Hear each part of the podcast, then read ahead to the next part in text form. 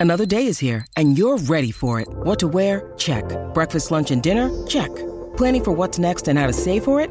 That's where Bank of America can help. For your financial to-dos, Bank of America has experts ready to help get you closer to your goals. Get started at one of our local financial centers or 24-7 in our mobile banking app. Find a location near you at bankofamerica.com slash talk to us. What would you like the power to do? Mobile banking requires downloading the app and is only available for select devices. Message and data rates may apply. Bank of America and a member FDIC. Welcome into another Monday night episode of the Wolverine Live uh, here with Clayton Sayfie. I am Anthony Broome. Chris Balas not with us tonight. Uh, a little under the weather here, but the show must go on. We will persevere. A lot to get to. We'll, we'll just we'll just kind of get right into it here. Uh, the big news of of Monday is the reported hiring of Chris Partridge, which with the Michigan football program. Obviously, if that's a name you've heard before, it's because he did spend four years here uh, as a staffer uh, under Jim Harbaugh 2016 through 2019. Uh, coached the special teams. He coached the linebackers, I think, for two years, and then the safeties for two years. And that's kind of where we're at with it right now. We don't know if he's moving into a um, you know a defensive staffer role. We don't know if he's maybe more of an off-field guy, like filling the departed uh, Biff Poggi um, associate head coach role. And this was a super chat here from right off the bat. And we will do other things we will talk about today. We're going to talk about basketball. We will talk about uh, the whole last segment. We're going to do Q and A. We're going to do questions. So be sure uh, to get your questions in. We will put a pin in that and come back to it at the end of the show. But uh, Ben leads us off here today uh, with a ten dollars super chat that plays into our opening segment. This is any any chance Chris Partridge is coming to replace Biff Poggi as Harbaugh's right hand man, or would that limit his impact on recruiting, director of recruiting, and or NIL? Question mark. I, Clayton, I'll, I'll go to you on this, but I'll just say it seems like uh, knowing the ace recruiter that he was, him and Sherrone Moore were actually quite the one-two punch there for a couple of years. Uh, it seems like if he's not in a coaching role, that it would kind of be a squandered uh, use of his services. But at the same time, this staff is full right now, especially on defense. I mean, Mike Elston is still here. George Helow is still here. I know there are rumors going around about maybe one, uh, a guy departing, Jay Harbaugh, Steve Clinkscale. Uh, we don't expect those guys to leave, but I guess let's let's discuss what Partridge brings and kind of reintroduce him to our our uh, our fans here. Yeah, I would say at least not Clinkscale for sure. Um, but yeah, I, I think he's going to be in an on-field role. That would be my guess. And Matt Zenitz from On Three reported that he would be as such. Um, so you know, I would kind of think that that's where Jim Harbaugh goes, and that's a huge, great point by you.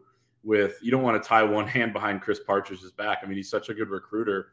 To limit him to only on-campus recruiting, I think would be a disservice to him, the program, all that. Now, maybe he says, um, you know, well, I'm looking to get a job, you know, somewhere. So maybe this would just be like a one year type of thing. But I don't think that's the case. Um, now, we'll, you know, so it seems like a departure would be imminent here. Uh, George Helow's name has kind of been thrown around there, but nothing confirmed. Yeah, here's the thing that's interesting when it comes to Jim Harbaugh is you see these NCAA rules about to change, uh, potentially at least, and it seems like it's heading in that direction where analysts would be able to coach on the field or you know off-field support staff is would be able to help on the field. Could jim harbaugh who is known to get creative with this sort of thing um, get creative with this and and say okay well partridge is on the field. Maybe let's just say for example george Helow's not but he can still coach uh, on the field during practice once this rule gets changed. So that might be something to watch too but uh, i would think there would be a departure and chris partridge would end up on uh, on the field for Michigan coaching. Uh, you in terms of recruiting, I don't know if he needs a title necessarily for that. You already have recruiting coordinator Mike Elston. You already have some recruiting staffers. So I think you just kind of roll with those guys and let that ace recruiter get you back into New Jersey, get some top level guys there, get you. Uh, you know, he he did a really good job in the South as well. And you mentioned him and Sherrone Moore as kind of a tag team. They they were able to get Dax Hill out of there um, out of you know Tulsa, Oklahoma. So there's uh, a lot of opportunities. You see the graphic for the people on the YouTube. There is he was a secondary recruiter for Dax Hill, but everybody else primary recruiter. Uh, and there's plenty other guys as well. But Rashan Gary Chris Hinton, Aubrey Solomon, Caesar Ruiz. Um, you know, those guys worked out to varying degrees, but he uh, he helped with a lot of other guys too. And you know, he's just kind of that guy that uh, seems to connect really well with these co- uh, recruits. And um, you know, it's kind of weird. Some guys are better recruiters than others. Some guys have it, some guys don't. Uh, seems like Chris Partridge has it, so uh, it's a big ad.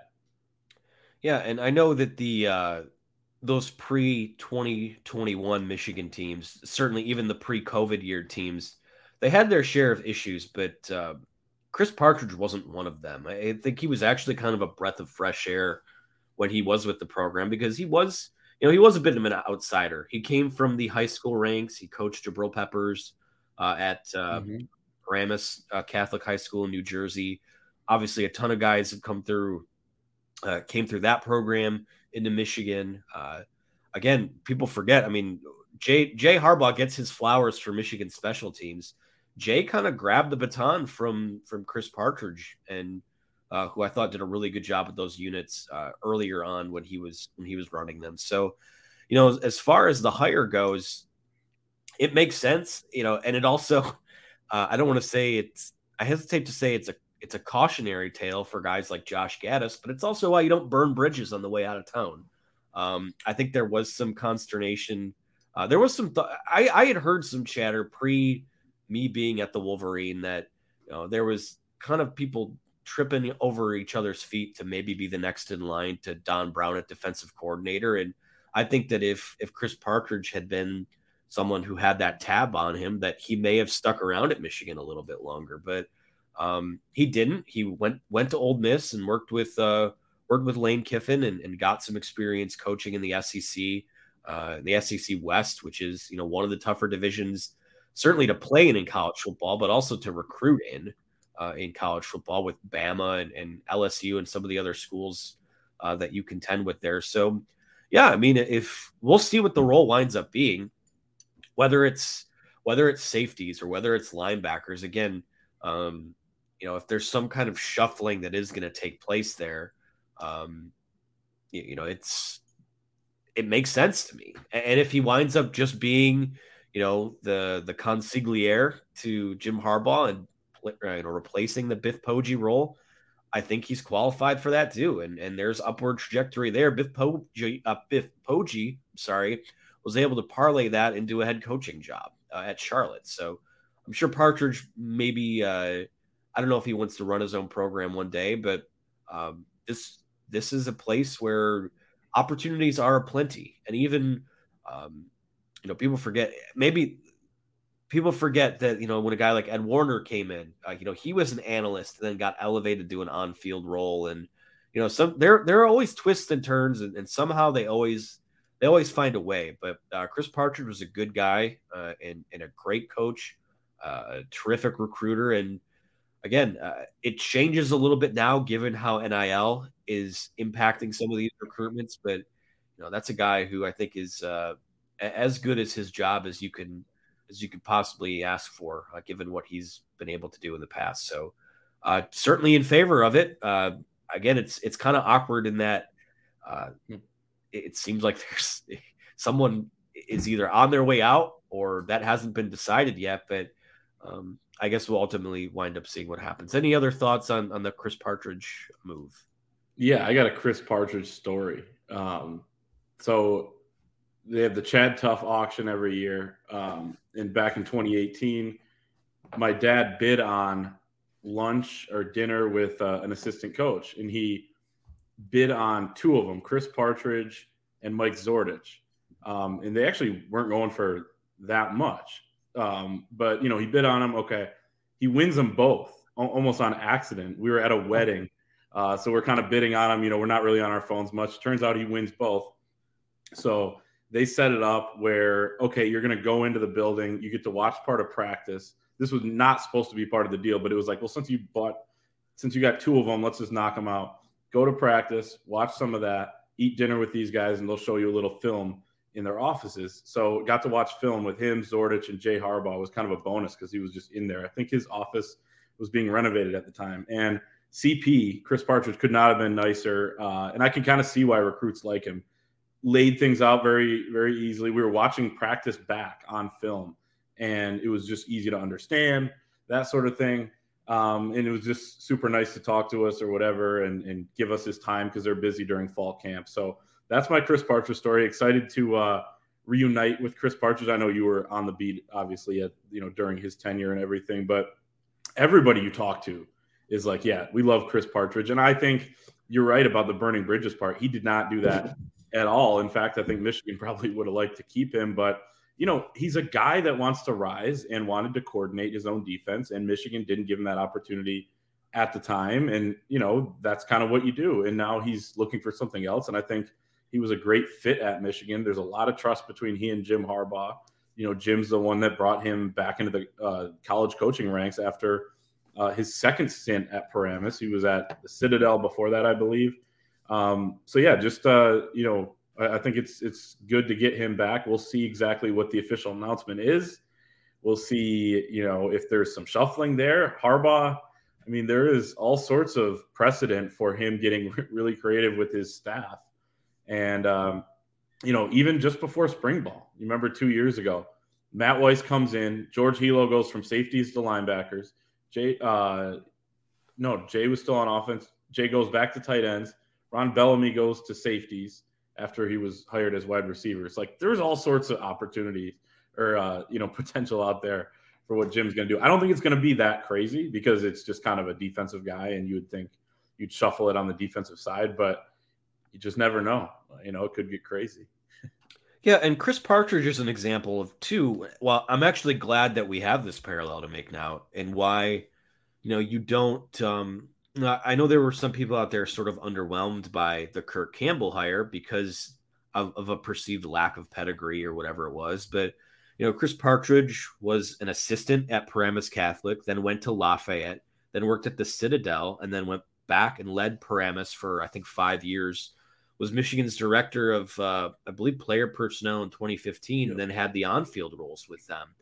And again, sometimes it's just a matter of opportunity uh, I think that climbing the ladder at times is a little bit overrated because some guys just have some guys just have it. Some guys just have the chops for the job. And I think that Jim Harbaugh has done a good job of identifying a lot of those types of guys. Um, you know, Partridge was one and and now is one. I would say one of the more coveted assistants across the country. Um, you know, who's to say that Kirk Campbell doesn't? Uh, and again, I think Kirk Campbell. Again, everything we've heard positive, you know, positive momentum there, and and they feel like that's going to keep pushing them forward. It's just um, it, it goes back to kind of trusting the uh, you know these guys know football. Jim Harbaugh knows football, and and when you have guys with these leadership traits and you know recruiting, you know people make so much out of recruiting. Recruiting is relationship building. Recruiting is you know having a conversation and relating to young people. Some guys you know, you don't necessarily have to go from high school to an uh, a Division two to a low Power Five to you know, you don't have to climb the ladder all the time. Sometimes you just have it. So, um, good on Chris Partridge, good on Michigan. I've it's always felt like one way or another those two parties would find each other at some point again. I thought maybe it might be when Michigan needed a defensive coordinator after Don Brown. I thought he would have been one of the first calls made. Maybe he was. Uh, we'll see, but uh, if he winds up being added to this, you know, looking like he's being added to the staff, uh, I mean, whoever it is that that is on their way out the door, um, minus you know Mike Elston, Steve Clinkscale, uh, it's hard to hard to argue that Chris Partridge isn't an upgrade. So we'll see what happens with that. For sure. Um, yeah, that's a good place to end that segment then. Uh, nice natural break from yours truly. Uh, still breaking through the brain fog here. Uh, Clayton, I want to put this the ball in your court here. Do we do the ad read or do we move to basketball? I say we move to basketball, but then we we get the ad in there in the middle. Okay. All right. Well, you're in charge. You're. Well, uh, you put it on me. What would you want me to say? You want to do the ad read? No, no. I'm I'm fine going to basketball. Let's go to basketball. Um, Michigan basketball now winners of two straight after a big road win over the weekend. Uh, what was last Thursday at Northwestern? Huge rivalry win last night uh, or la- yesterday afternoon against Ohio State. Again, all of a sudden, we're we're sitting here. It's the first time they've won back to back games since uh, the Maryland and Penn State games, which were January 1st and January 4th. So it's been it's been a month, a little over a month, and and we're sitting here at this point again where you got a winnable game coming up against Nebraska on Wednesday, and then you know a kind of big what KenPom thinks is a coin flip game right now against Indiana at home on Saturday. We've been waiting for a moment where you can kind of you can potentially look to a spark for the second, you know, the the second wind down the stretch of the season to maybe put an NCAA tournament resume together. Right now, Clayton, uh, I'm not there with them just yet. They have to just keep winning games, but you know, you you display the the defensive prowess and the the communication, really just the want to that they have in the last couple of games, and and get contributions from a lot of different areas, and you're going to set yourself up uh, pretty nicely in a league that I think is uh, you know Purdue is far and away um, the team to beat in the league. There, I think they're two games up on Rutgers and three games up on everyone else. Um, but this is a team that is still very much not just in the mix for the NCAA tournament, but when we start looking at Big Ten tournament, they're still like they're in the mix for one of those double buy spots too. I mean, there are six teams sitting there at seven and five in this conference. So, what do you make out of what we've seen from this team over the last uh, you know four, five, six days, whatever it's been? I'm hesitant too, just because you don't know exactly what those two games were. Like Northwestern was playing their fifth game in 11 days. They looked a little bit tired, a lot of jump shots that were off the front end of the rim. A lot of times where I thought Michigan did a great job. I'm not trying to take anything away. Lot, Michigan did a great job running on them. They looked like they were scrambling a little bit. Uh, and then Ohio State has lost nine out of 10 now. And they're reeling. I mean, they're they're revoting on captains down there. Chris Holtmann was talking about that today. So there's a lot going on with that Ohio State program, but still, this is progress. And you know, winning two in a row for the first time in over a month, and you know, being able to play consistently well. I thought on both ends of the floor in two games straight, 40 minutes. The shots were not falling in the first half against Northwestern, but they were still running good offense. I thought they weren't turning it over like they did the first time against Northwestern. The guards played really well. And to me, the biggest difference over the last two games has been Kobe Bufkin in his play. Um, you know, just doing everything right on both ends. He's turning into a really, really good defender, better than he already was coming into, uh, you know, the, the last month or two when he really established himself early on in the season as the only guy who maybe is a plus defender on this team, I guess you could say.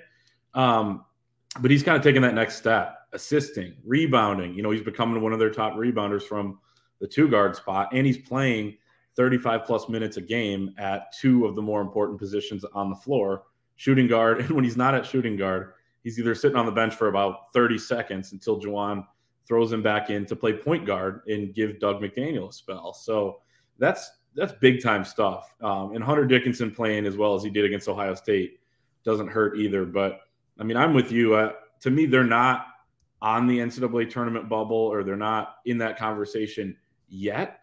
But look at these two weeks they have coming up. I mean, you should beat Nebraska. I know Nebraska has, you know, they have like barely anyone left that's still healthy, but they were somehow able to play really well on Sunday against Penn State. I thought Tominaga. I was watching that game while we were, while we were uh, writing after the game. Had kind of one eye on it. Tominaga is kind of a fun player to watch. Great shooter, um, and, and played his you know played out of his mind. I think he had thirty. Um, so you know you should win that. And then the Saturday game against Indiana as you said it, I was kind of looking at it earlier, coin flip type of game. You know, Indiana's very good. They just beat Purdue, but they're not invincible on the road. They lost to Maryland last week. And then you go at Wisconsin, which is one of the easier places to play right now in the Big Ten. If you look at uh, what they're doing at home, it's not the Kohl Center of old, and it's mostly because that team is not very good right now. They cannot score at all. Uh, so that's kind of a coin flip game. I know it's probably going to be a two, three point spread and then it's kind of a coin flip game against Michigan State the following Saturday. If you can get three out of four, then and you really just win at home, which is you know Michigan's done a pretty good job of in Big Ten play, only lost to Purdue. Then you're looking at a situation where you are on the bubble again. The schedule gets really tough at the end, but you you want to be in that spot, um, and you know where you could steal a road win at Illinois, or you could beat Rutgers on the road, and that would maybe get you right back in that conversation. I continue to target 19 wins for this team to get in, whether that's regular season or Big Ten tournament. If you get to 20, I think you're sweating maybe a little bit. Maybe the palms are a little bit sweaty on uh, Selection Sunday, but you would feel pretty damn good about your chances. So it's it's these two weeks, man. If they don't get it done then, then they got to win the Big Ten tournament, and that's really hard to do for a team. You know, I I don't trust this team to win four or five games in a row in in consecutive days. You know, because we just haven't seen them do that at all in in you know the whole season. Really, three games is the most they've won in a row, so that would be really tough. Yeah, the three games they won in a row were the three at the start of the season, which was Purdue, Fort Wayne, Eastern Michigan, and Pittsburgh. So, and they, I mean, they barely beat Eastern. I mean, yeah, we were yeah, at that, that was, game. That, like, was, that was that was a fun game to be at, but not a fun one to, uh, you know, for analytics purposes. Or uh, looking at that game though, and then was it the Ohio game too? Yeah, so they go to overtime against Ohio. Like the difference, you know, it was frustrating watching those games. You know, Michigan struggled for large portions of those games, but the difference between a win in even in overtime against Ohio or by what one point or five points ended up being, but it was really close to Eastern. Yeah, five points between that and a loss to Central Michigan, like they did on December 29th, is so big for this team. If you look back at that Central game, if that wouldn't have if that would have gone the other direction, you wouldn't have that black mark. No offense to your alma mater, Anthony, but you wouldn't have that black mark on your resume that is kind of holding them back right now because they do have so much ground to make up, largely because of that game. And then if you also look at the Iowa game, which they absolutely blew in Iowa City, that would have given them a quad one road game, uh, road win, and we'd be looking at the Big Ten standings even differently right now with Michigan. So it shows you, man, like go back to those games, that three game win streak. Yeah, there was a tough Eastern Michigan game that they easily could have lost in Detroit. But the difference between that and losing to a team like that or Central Michigan or whatever is so big. And those are kind of the games that can swing a bubble team season. Just a bounce of the ball this way, a bounce of the ball that way, something that happens crazy, you know, a few days before New Year's Eve. Um, you know, that's going to be one. If they don't make the tournament, for the first time in, in seven tournaments, they're going to be looking at that CMU game and the Iowa game and saying, you know, it, it, could have been a lot differently down different down the stretch, you know, in terms of outlook because uh, you know, it was it was that razor thin. Yeah, those are damning. And and I was gonna say, like, I, I watch I physically among the two of us here, I physically watched them lose to Central Michigan in person. So yeah, they are capable of, I think, beating anyone on their schedule the rest of the way. Uh, but they're also capable of losing. And as we saw the Penn State game, losing badly to anyone on the schedule as well. And, you know, you look at this resume, I think those, um, you know, those close decisions and some of those buy games uh, are not are not good for them. But they went. It took them until Thursday to have a quad one victory, which Thursday was February second you're going to have a really hard time building a tournament resume when you go until February until you win a quad one game. So um, they've got a lot of them coming up, and you, you have to just keep building. Uh, it is, uh, again, we haven't seen this team win more than two games in a row against a quality opponent this year. Uh, so it's going to be, I would expect them to win a third. I mean, this Nebraska team is not good, but again, you got to show up and you got to play. And I think that far too many times this season, this team has just kind of said, all right, well, we lost that game, but we know, I mean, we competed against Virginia, we competed against Kentucky, we competed against North Carolina. We know that we're good, so we'll just be fine. We'll go out there and get after it next time. No, this is this is different now. Your margin of error is completely gone here. So, uh, and I, I think they un, I think they understand that at this point. Yeah. Me and I you have, say too. We talked to uh, I talked to Jett Howard after the game uh, yesterday, and he basically said the message right now is that every game for us is basically like playing a game seven uh, in the NBA. Like they have to, you know, they don't have a margin for error here. Uh, you can probably afford, you know, you're not welcome, you know, you're not welcoming a loss anywhere, obviously, but you know, no one's gonna kill you if you go to the rack in a couple weeks and lose, and no one's gonna be upset if you, you know, go six and two or whatever it is. I think that's probably um, I've been kind of targeting the the 19 feels like the number, and then you go add one or two more in Chicago.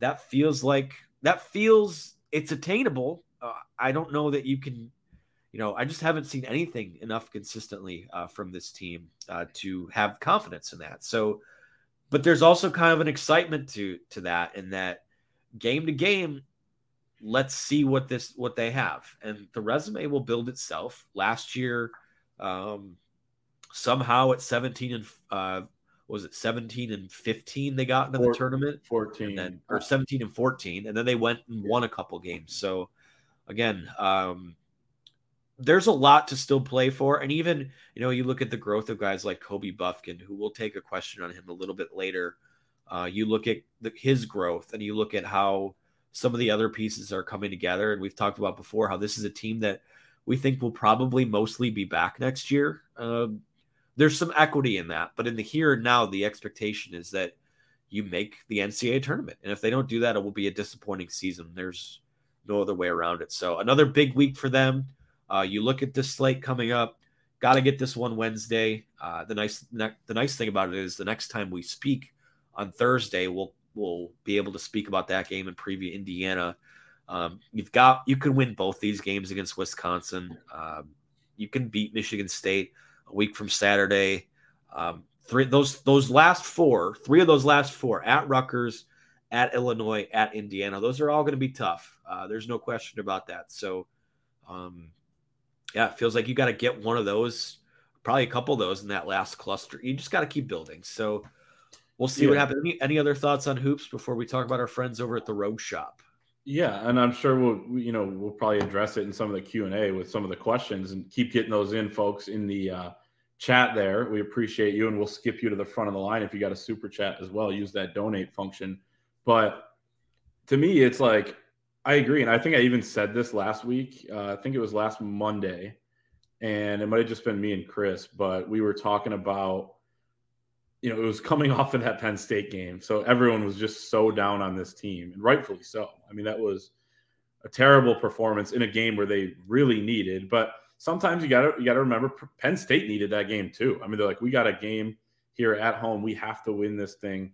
They're on the bubble as well, more on the bubble than Michigan. But um, you know, I was talking about how yeah, there's about six weeks left, and that was at that point. And maybe the tournament hopes will be dead at some point here. You know, they certainly looked bleak a week ago. But as you brought up, like a lot of this team's going to be back, and whether Jett Howard is or not, or whether Hunter Dickinson is or not, remains to be seen. But a lot of the key pieces, like Dug McDaniel, you'd assume Kobe Bufkin, those sorts of guys, uh, they're going to be back, and you know, so you got to build towards that. But at the same time, you know, what if those guys are turning a little bit of a corner? Bufkin is one of those guys that seems to be. We'll see if he can string it together a little bit more because he's had some great moments throughout this season, and then he's had some dips. Uh, and I know there's a lot on his plate, so I'm certainly not knocking him for it. But what if this last month is the light turning on for some of those freshmen that are quote unquote no longer freshmen? I know Juwan Howard uh, addressed that question a week or two ago, and he was like, "No, they're still freshmen. Trust me." Um, but and, and he's right. But yeah, maybe a young team, you know, kind of finding its own a little bit now that they've been playing together for a few months with this current setup after the Jaelin Llewellyn injury you never know. I mean, maybe they are good enough to win some games on the road. I will say this: the two road wins were, you know, so far have been Minnesota, terrible team, especially what they were back in December, and then Northwestern, tired legs. It's not a tough gym. I was at the game, and there were plenty of Michigan fans there. They they kind of took over at the end, as you would kind of expect. So you know, going into the Kohl Center, and I, I, know I said earlier this is not a good Wisconsin team. They haven't played as well as you would expect at home. That'd still be a nice statement and would show to me that Michigan could go in and have a chance against Rutgers, Illinois. Um, who else is on the road at the end? The, the last game at Indiana. You know, you wouldn't expect them to win one, but if they needed to steal one to keep those bubble hopes alive, you would think they could. So everything's riding on these couple weeks. And who knows? They may just have a guy in Kobe Bufkin and maybe some other pieces stepping up and – playing their best basketball at the right time and becoming a better team than you were. Because this current team probably isn't good enough to make that run that they need to. But if they are turning that corner, then they might be. And, you know, that's kind of exciting. So at least there's a little excitement going into this this next week. But I don't want to get, you know, too carried away because it's just two wins against a meh team that was tired and an Ohio State team that's reeling. Yeah, it's almost uh I, I don't know why this parallel just kind of came into my head, but it's also not quite to the same extent, but it's almost like that um the that little run that the lion the Detroit Lions went on at the end of the year where it's like, okay, it kind of feels like this is a lost season, but I guess yeah. if you string some wins, wins together, all hope isn't lost and you know maybe maybe they can flip a switch and make a push at this, make a run at this late. And I think that would be big for them, given the fact that there is, you know, there are so many young pieces, especially that that backcourt, like we said. So it's going to be again. I'm still as as disheartening as a lot of this year has been. They're 13 and 10. I know that's that's not where a lot of people expect them to be. I'm still locked into them uh, every night because I think that there is the best version of this team there, there's a good basketball team in there somewhere. Um, it's going to take some growth, take some consistency. It takes some buy-in, and we've seen that over the last couple of games. But um, you know, you got to come out. Wednesday feels like the biggest test yet, and that it is it is a situation so primed for a team like them to overlook that it's it just it just feels like a you know it, it feels more important than I think the the rankings or the the resumes, whatever, will tell you. So I'm uh, I'm fascinated by that. So when you have 13 wins on February 6th or 7th, every game is massive. So they better not overlook that thing. Yeah, that's that's I'm fast. I it's I'm fascinated by it. I, I can't I can't wait to see how that plays out uh, because they all matter right now. So. All right, let's talk about our friends over at the Rogue Shop. Of course, uh, sponsors of our Monday night show. Going back, uh, gosh, it, has been feels like it's been five, six, seven months, whatever it is. Uh, we've loved we've loved their uh, fellowship. We've loved their support of us. I want to take a few moments to talk about our friends Richard and Charmaine. Of course, Richard is a disabled combat veteran. Uh, Char is a certified CBD consultant and life coach. Uh, they specialize in uh, they're craft cannabis farmers who specialize in small batch, sustainable plant medicine. So if you're someone who's dealing with chronic pain, with insomnia, uh, stress, having trouble, um, you know, with with sleeping or any other types of pains that you might have, they have a menu of products that can serve you on a number of le- levels. Uh, talking Delta 8, Delta 9, CBD, THC. They're all lab direct without middlemen. Uh, some of the psychoactive products that they carry are gummies, moon rocks, pre rolls, dabs, diamonds, lollipops, hard candies, tinctures. They have salves, lip balms, bath soaks, soaps, CBD flowers, hot cocoa. It's all there. Uh, they grow their own stuff, they manufacture their own products with their own two hands, unlike competitors who are replacing humans with machines. Uh, each box that they send out comes with a handwritten letter sent with love, of course, uh, that adds an extra touch to their care packages. Uh, they're licensed by the USDA for growing uh, in Wisconsin and Texas, as well as manufacturing. All of their products are tested by a third party. So, um, yeah, we have a, a, promo code to share uh, with promo code the Wolverine. We'll get you 10% off at rogueshop.com. That's R O G U E S H O P.com. Uh, promo code the Wolverine. Uh, Richard is on uh, our message board as Mr. Rogue. He will also answer your questions there. They have a live chat function on the site where they will always engage with you guys. So uh, we we have loved working with them. They've been very receptive to us. Uh, we've gotten good feedback from them. So uh, yeah, shout out to our friends Richard and Charmaine, right, Clayton? Fantastic people. Um, I say it every week, but the live chat function is just such a good idea by them because a lot of people are just getting into this stuff, especially with the legalization over the last couple years and with just how popular it's becoming CBD and everything else. So go on there, talk to them directly. They're a mom and pop shop. They want to help you out. Actually, one of their goals is to educate people on this stuff. So do that, figure out what's the best fit for you, what kind of product you need. That's what we did. We actually hopped on a Zoom with them. They hooked us up and it's uh, it's been fantastic. Yeah. So uh, again, that's R O U or I'm sorry, R O G U E S H O P dot com. rogueshop.com. Promo code the Wolverine will get you 10% off your order. Uh, again, sleeping, chronic pain, anxiety, stress. Those are all things that uh, I think a lot of us deal with and give it a shot. Um, you know, I, I, was someone who never took uh, took part in any sort of plant medicine or things like that, and and it really has when I've when I've dipped into that with what they've sent us, it has been helpful, and it has uh, it's it's been fun to work with those guys. So uh, that's once again rogueshop.com promo code the Wolverine. Look at uh, Trey Conrad in the comments. He says Rogue Shop gets an A plus for me.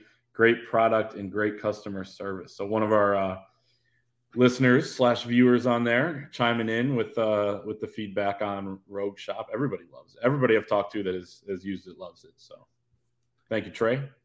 Absolutely. Uh, Trey also asked where where is CB tonight? Did he already take his Rogue Shop supplement for the evening? Maybe I don't know. We don't. We don't know. know. We don't know. Um, hope he's okay. I think he's okay, but everyone needs a break every once in a while. I was obviously not here last week, and a lot of good that did me because I spent the last four or five days as sick as I've been in a while. So, um, no, it was good to get away though. Uh, everyone needs to build in that time for themselves. So. Uh, at this point, we'll probably spend the next 10 minutes or so taking your questions here. We already have a bunch sort of queued up. Um, I will say this there have been a couple of recruiting questions that have come in there. I'm going to go ahead and right off the bat steer you to tomorrow night's show. Um, if you have any recruiting queries uh, for EJ Holland and Zach Libby, also uh, EJ will be live on Wednesday that's a little more their area. I know uh, Natalie has a couple recruiting questions in there. Um, I think you're going to get the most out of those if you if you go with our guys EJ and Zach. So um, we do appreciate you hopping on and watching this show, uh, but want to shout out our other guys as well. So uh, we're going to go to James Cooper Films right off the bat, who asked. It's a Chris Partridge question.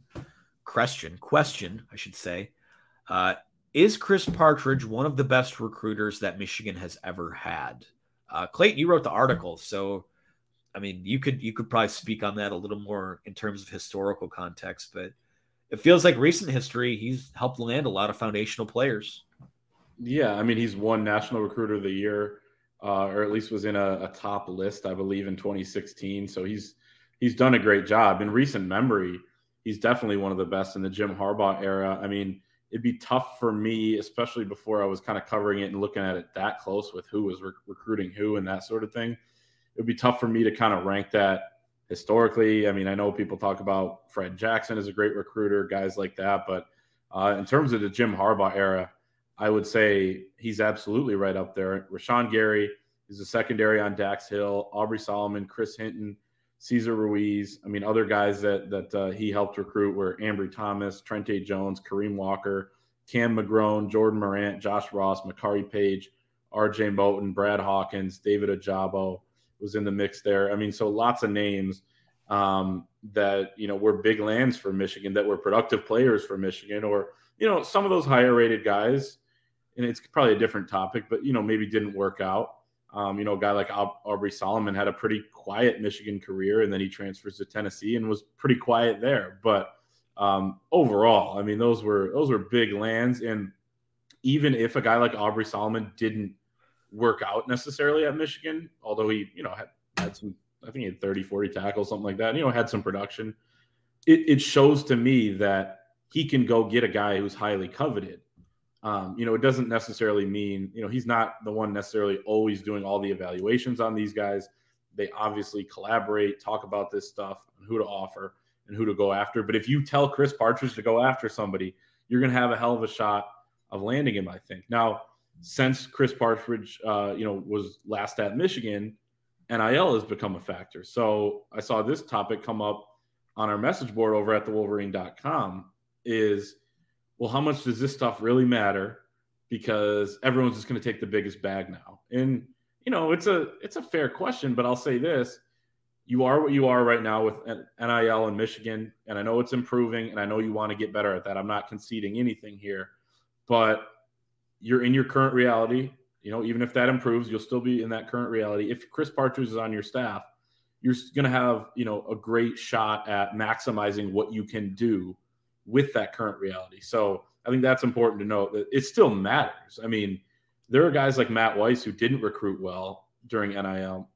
And then there are guys like Steve Clinkscale who has recruited pretty well during NIL. So what was the difference between those two? Well, Steve Clinkscale is a hell of a recruiter, and Matt Weiss didn't really know what he was doing with recruiting. So there is still something to be said about being a good recruiter. And as things kind of even out, Michigan improves on this front.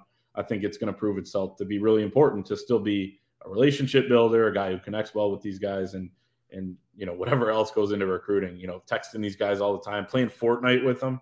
Maybe I don't know what they do, Madden, but uh, yeah, I think it's still going to be big, and he's he's definitely one of the best recruiters I can recall in recent history. Yeah, and I think that history again. I know the way that Michigan's done NIL has been frustrating and, and slow moving, but I do think that history is going to be on their side in terms of letting once they have a couple years they have a couple years of data now where they can say this is what X player at X position has made, you know, given these accolades and, and these types of things. Um, you know, I know that there's been there's been a lot of you know guys recruiting five star, four star, three star, whatever it is. These guys are lotto tickets, and but guess what? If I'm bringing in more four stars than I am three stars, I'm feeling a hell a hell of a lot better about where my future it is at than than anyone else. I mean, that's the difference between being, you know, Michigan and say Iowa. Uh, you know, I know that the recruiting the last couple years hasn't been crazy uh, in terms of you know landing top flight guys, but you look at the bones of this team now: Donovan Edwards, fringe five star guy; JJ McCarthy, fringe five star guy. Those are the guys that Michigan has to get back to landing. And Chris Partridge is the type of recruiter um, that I think NIL landscape or not is going to help you get back to that point. There are always going to be guys that uh, I, I, hate to burst anyone's bubble here, but there were guys that were there are always going to be people that are just going to want to take the bag. Uh, I don't think that it behooves Michigan to play that game. And to be honest with you, schools have been playing that game long before NIL was ever legal. So, um, you know, you just need to have you have to have guys in there that are adept at building relationships, and uh, Chris Partridge is that. So, again, best recruiters ever. I mean they've only really been keeping track of recruiting rankings and, and who's landed who over the last two decades or so. But uh, yeah, I mean, you look at the the guys that he's brought in uh, from a rankings perspective, it's it's worked out, and we'll see if we'll see if they can get back to that. So uh, we'll stay with football here, um, and I guess it kind of goes into this what we're already talking about from David Wright uh, of the formerly of the New York Mets, maybe. I don't know. Just taking a stab here. Uh, awesome. Could this be a sign that recruiting is going to improve and be a priority that moves the needle? I think we just kind of spoke to that. I think that this is a, um, you know, depending on who the who or what happens with the the swap or the shuffle, uh, I think that it is it is an upgrade on the recruiting trail with you know in a lot of ways. Um, maybe you lose something in on-field coaching. I don't know because I don't know what the hell is going on. That's the other thing. Sidebar. Sometimes there's value in just saying you don't know what the hell is going on, as opposed to just throwing stuff at the wall. So, uh, I would just interject that there. But um, yeah, I mean, you have any other thoughts on how this will affect the recruiting trail? I think we kind of more or less covered it. Yeah, I think it'll help. I don't know necessarily though that David Wright from the New York Mets, by the way, big fan, that his like I don't necessarily think this is a sign that recruiting's going to improve or that it's a priority. Um, I think it's more of Jim Harbaugh saying, "Hey, you know, Chris Partridge is on the market. What can I do to bring him into my staff?" I don't think it's it's him saying like someone else wasn't getting the job done on the trail, that sort of thing. I know they didn't have a great cycle recruiting wise, but I would say it's more about what Chris Partridge individually brings as opposed to like Jim Harbaugh having thought all along that he's going to make this change because recruiting needs to improve. They want it to improve. You always want it to improve. They need it to improve. But I don't know that it's some, you know, part of some grand scheme. I, I think it's more of, hey, how can we make these pieces fit? Because there's a guy I really want and I trust uh, on the market. So I think it's more that than anything. Yeah. Keep in mind, they never wanted him to leave. There was nobody at Michigan that wanted Chris Partridge to leave. So it might just be one of those, you know, get him back, and figure it out type of things. So uh, I think that'll do it for Partridge in football. Everything else is basketball here. So, and this is what we'll we'll take to to ride out the show. This is from our pal Jacob Sherba, who says, "Is there a schematic or technique change you've seen that's contributed to Kobe Bufkin's newfound success and leadership, or is this simply a result of putting the team on his back in a time of need?" To be honest, I think that I think that he just had to play basketball. Uh, we often talk about the Jim Harbaugh quote: "The only way to get better at football is to play more football." I think for Kobe Bufkin, it's been a matter of you know, getting him on the court for more than 10 minutes in a game. You know, his playing time has tripled this year in the starting lineup. He put in the work in the weight room. Uh, he's taken to some of the technique work. I remember we talked to Phil Martelli. I think it was at the team's uh, the team media day uh, before the season, and he said, I, "I asked Kobe Bufkin after last season who he watched in the Big Ten that he wanted to emulate, and he could have said um, you know, he could have said Jaden Ivey. He could have said a number of guys. He told Phil Martelli that he wanted to be Eli Brooks. And when you want to emulate Eli Brooks, you have to bring energy on both ends of the floor. You have to rebound the basketball. You have to distribute the basketball. And you have to make timely shots in, in big moments for this team. And, you know, at times it's been a struggle for him. He's only a sophomore, but uh, I think the last, really, I mean, from the jump this year, I think he's been Michigan's best all around player. And I know that on a given night, Hunter will drop 25 and 10 or whatever it is, and Jett Howard can go six for eight from three. But if if there's you know if I'm at the team banquet at the end of the year and I'm I'm voting on a team MVP, to me it's Kobe Bufkin. Yeah, that's that's an interesting thought. I mean, so much so much depends on Hunter, but there's a case to be made, especially with the fact that Kobe's becoming that two way player that Juwan Howard always talks about. And quick tangent on that leadership or, or, the kind of Eli Brooks thing you just talked about, and then with Jacob Sherba, great great uh, listener, viewer, and uh, message board poster at the Wolverine, points out you know the word leadership. I remember Eli Brooks' his entire career, especially the last few years once Muhammad-Ali Abdur-Rahkman left, he was saying, I want to be like him. That's kind of the guy that I looked up to when I was a younger guy on this team. And now that I'm a leader, I want to lead like he did. That trickle down effect now with Kobe Bufkin doing that with Eli Brooks is something that makes this program over the last 15 years pretty special because you've seen that happen. That's just one example, but you've seen all sorts of examples like that. So that's huge that he's doing that. And to answer Jacob, your question of, you know, is it kind of him putting his team on the back in a time of need, or is it more schematic? I think it's kind of him realizing and, and putting the team on his back uh, and also improving. You know, it's kind of a combination, also improving his feel on the offensive end, him running those ball screens that he's doing at such a high level right now has, has really uh, had an uptick. I think defensively guarding ball screens, something that Michigan's been terrible at over the last two years has really improved because of Kobe Bufkin. I mean, the way the way he just absolutely shut down some ball screens against Northwestern, who runs a, a lot of them, and then Ohio State, I thought was fantastic. And Kobe was guarding whoever was hot on Ohio State. Uh, you know, he went from one guy to the next, and then same thing Northwestern. He shuts down Chase Audige at the beginning of the game, and then they throw him on Boo Buie after that, and he was great on both guys. So it's it's those two things I think ball screens on offense, ball screens on defense, and then the the rebounding thing. He has such a good knack for going up and getting the ball, like knowing when to go after it, knowing what angle to come from. Um, it's fun to watch him rebound. The sky for some of those rebounds, like on Sunday. So that's probably more instinctual, but it's more of, and I think he talked about this yesterday too when I went over to his area during the media stuff, where he was saying that he realized like I got to get back to rebounding like that, like I did in high school because this team needs it and they do need it.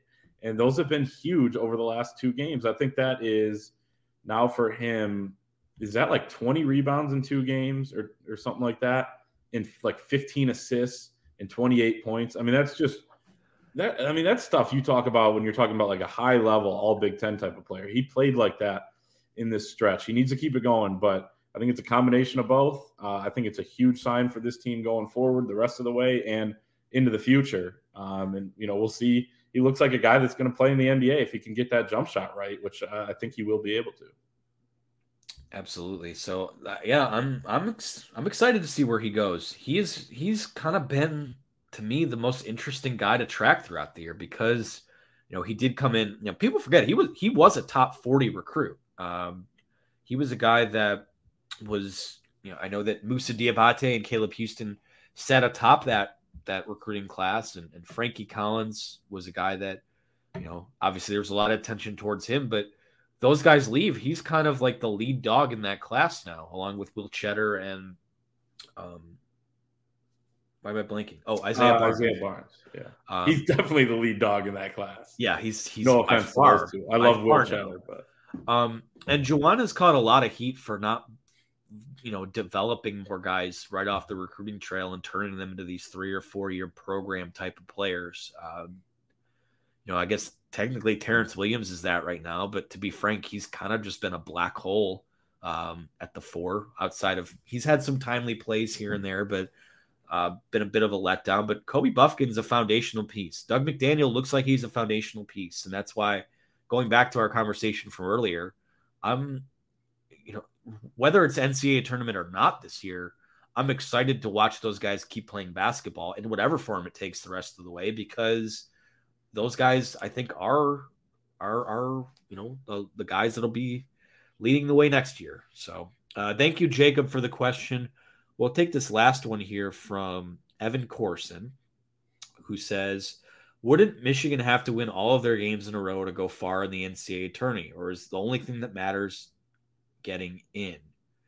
Um, I'm not 100% sure what's, I mean, yeah, if you're going to go far in the NCAA tournament, you have to make the tournament and then win a lot of games in a row to go far in it. So, yeah, uh, I, guess by your definition, they would have to win a lot of their games in a row.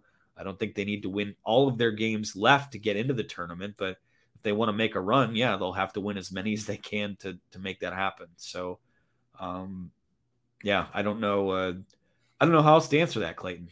To be honest with you, yeah, maybe he's just referring to us talking about what they need to do to get in yeah, and confusing that with us saying that's the only thing that's important. Right now to me that's that's the only thing that's important is is not the only thing you know there's so many other things that goes into it including development like we've talked about. But in terms of your season where you want to go i mean you want to get in the tournament. I don't think you should make any bones about that. Um, now once you get there you want to have success. Something michigan has had uh, immense success over the last 13 15 years uh, including the last five making the sweet 16 i will say this we talk about you know and i said it earlier like they haven't won games in a row so i have no reason to believe that they're going to do it in whether that's the big ten tournament or the ncaa tournament whatever. But i wouldn't rule anything out because we saw last year they went every other every other every other win loss win loss last year until the ncaa tournament. They win two in a row and look great in that second game against Tennessee to get to a fifth straight Sweet 16. Now, I did, uh, I do remember that they played the managers. They scrimmaged the managers on that off day in between Colorado State and Tennessee. Had the managers win, and then so then that was kind of the loss. They got that out of the way. Then they beat Tennessee. It was kind of a funny thing that Hunter Dickinson said, and I think they actually did in practice in that off day. Um, so that's kind of funny. But no, I mean, I wouldn't rule anything out. Like we've seen teams that have had trouble with consistency string together some runs in NCAA tournaments.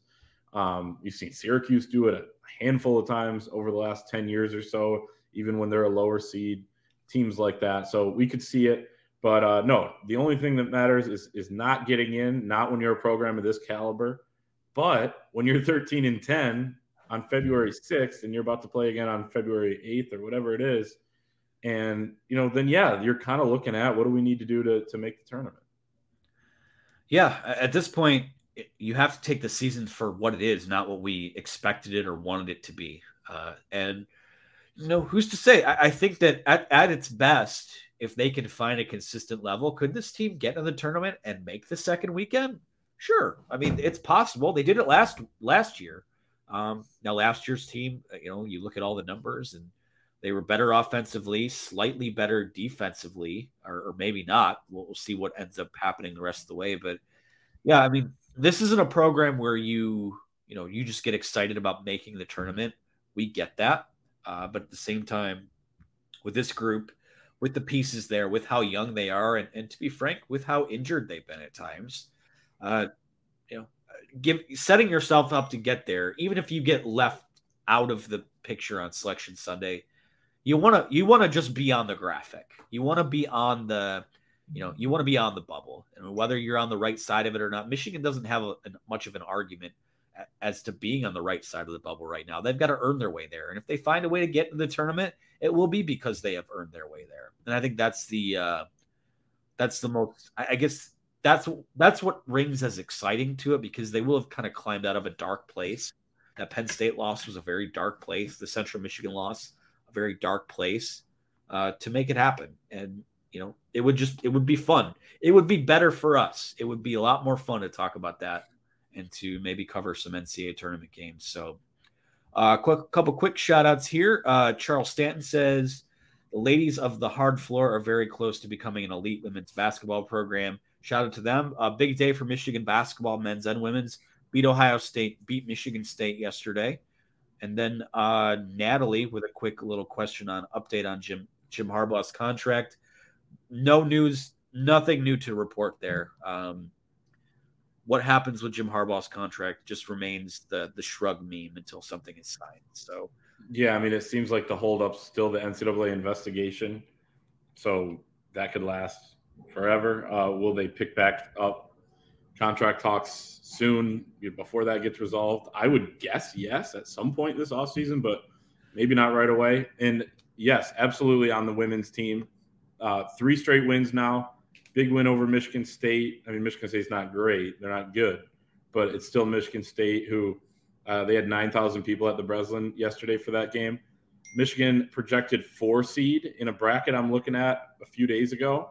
That's pretty significant because there's a lot of chalk in the women's tournament and just the women's game in general. So if you can be a four seed, I mean, it means you're projected to make the Sweet 16, something Michigan's only done twice. So this could be uh, another really great year. All right. Well, Clayton, I think that's where we're going to call it tonight. Again, thanks to everyone who watched. Uh, thanks to our friends at Rogue Shop, producer Hutch uh, behind the curtain, uh, so to speak. Um, I'm Anthony Broome uh, for Clayton Sayfie, for Hutch, for the Wolverine.